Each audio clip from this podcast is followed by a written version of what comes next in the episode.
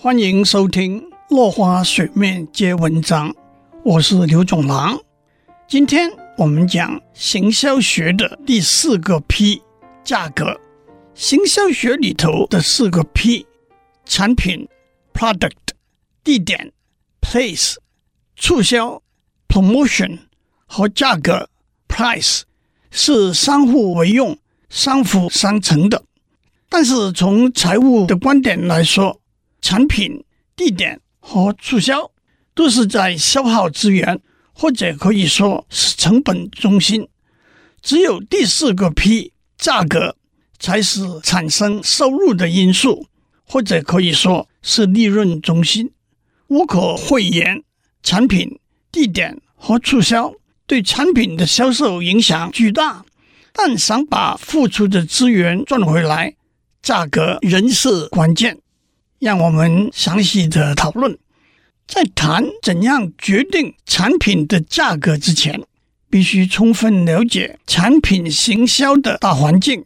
我们用三个 C 来描述，就是顾客 （Customer）、竞争 （Competition） 和符合遵从 （Conformity）。第一，顾客行销的对象是顾客。因此，行销自然以满足顾客需求和期待为依归。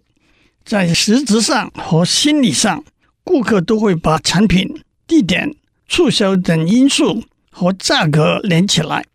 顾客愿意付出比较高的价钱，购买品质比较好、性能比较差的产品。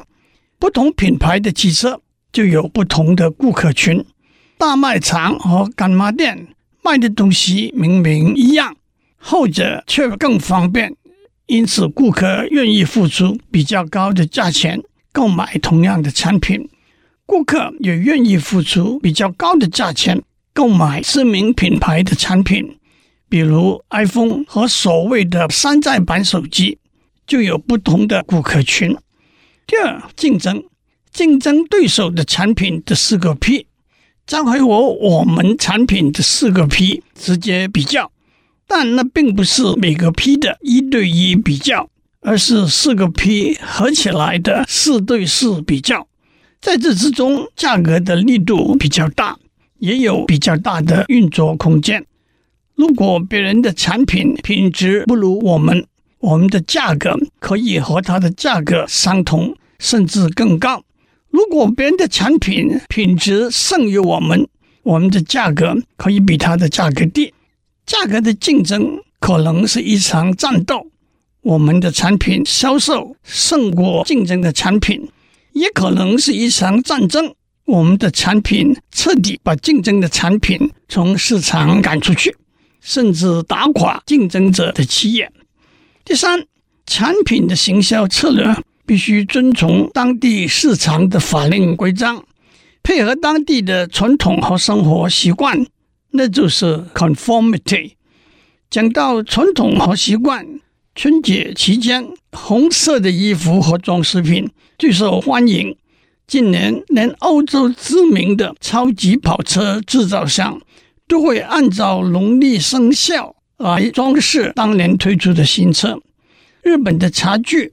往往是一把茶壶配五个杯子，中国和欧美的习惯却是一把茶壶配四个或者六个杯子。据说，因为日本一户人家平均有两个小孩，再加上一个作为打破杯子的备份，日本的茶具就变成以五个为一套。先讲到这里，下次再讲价格的定定。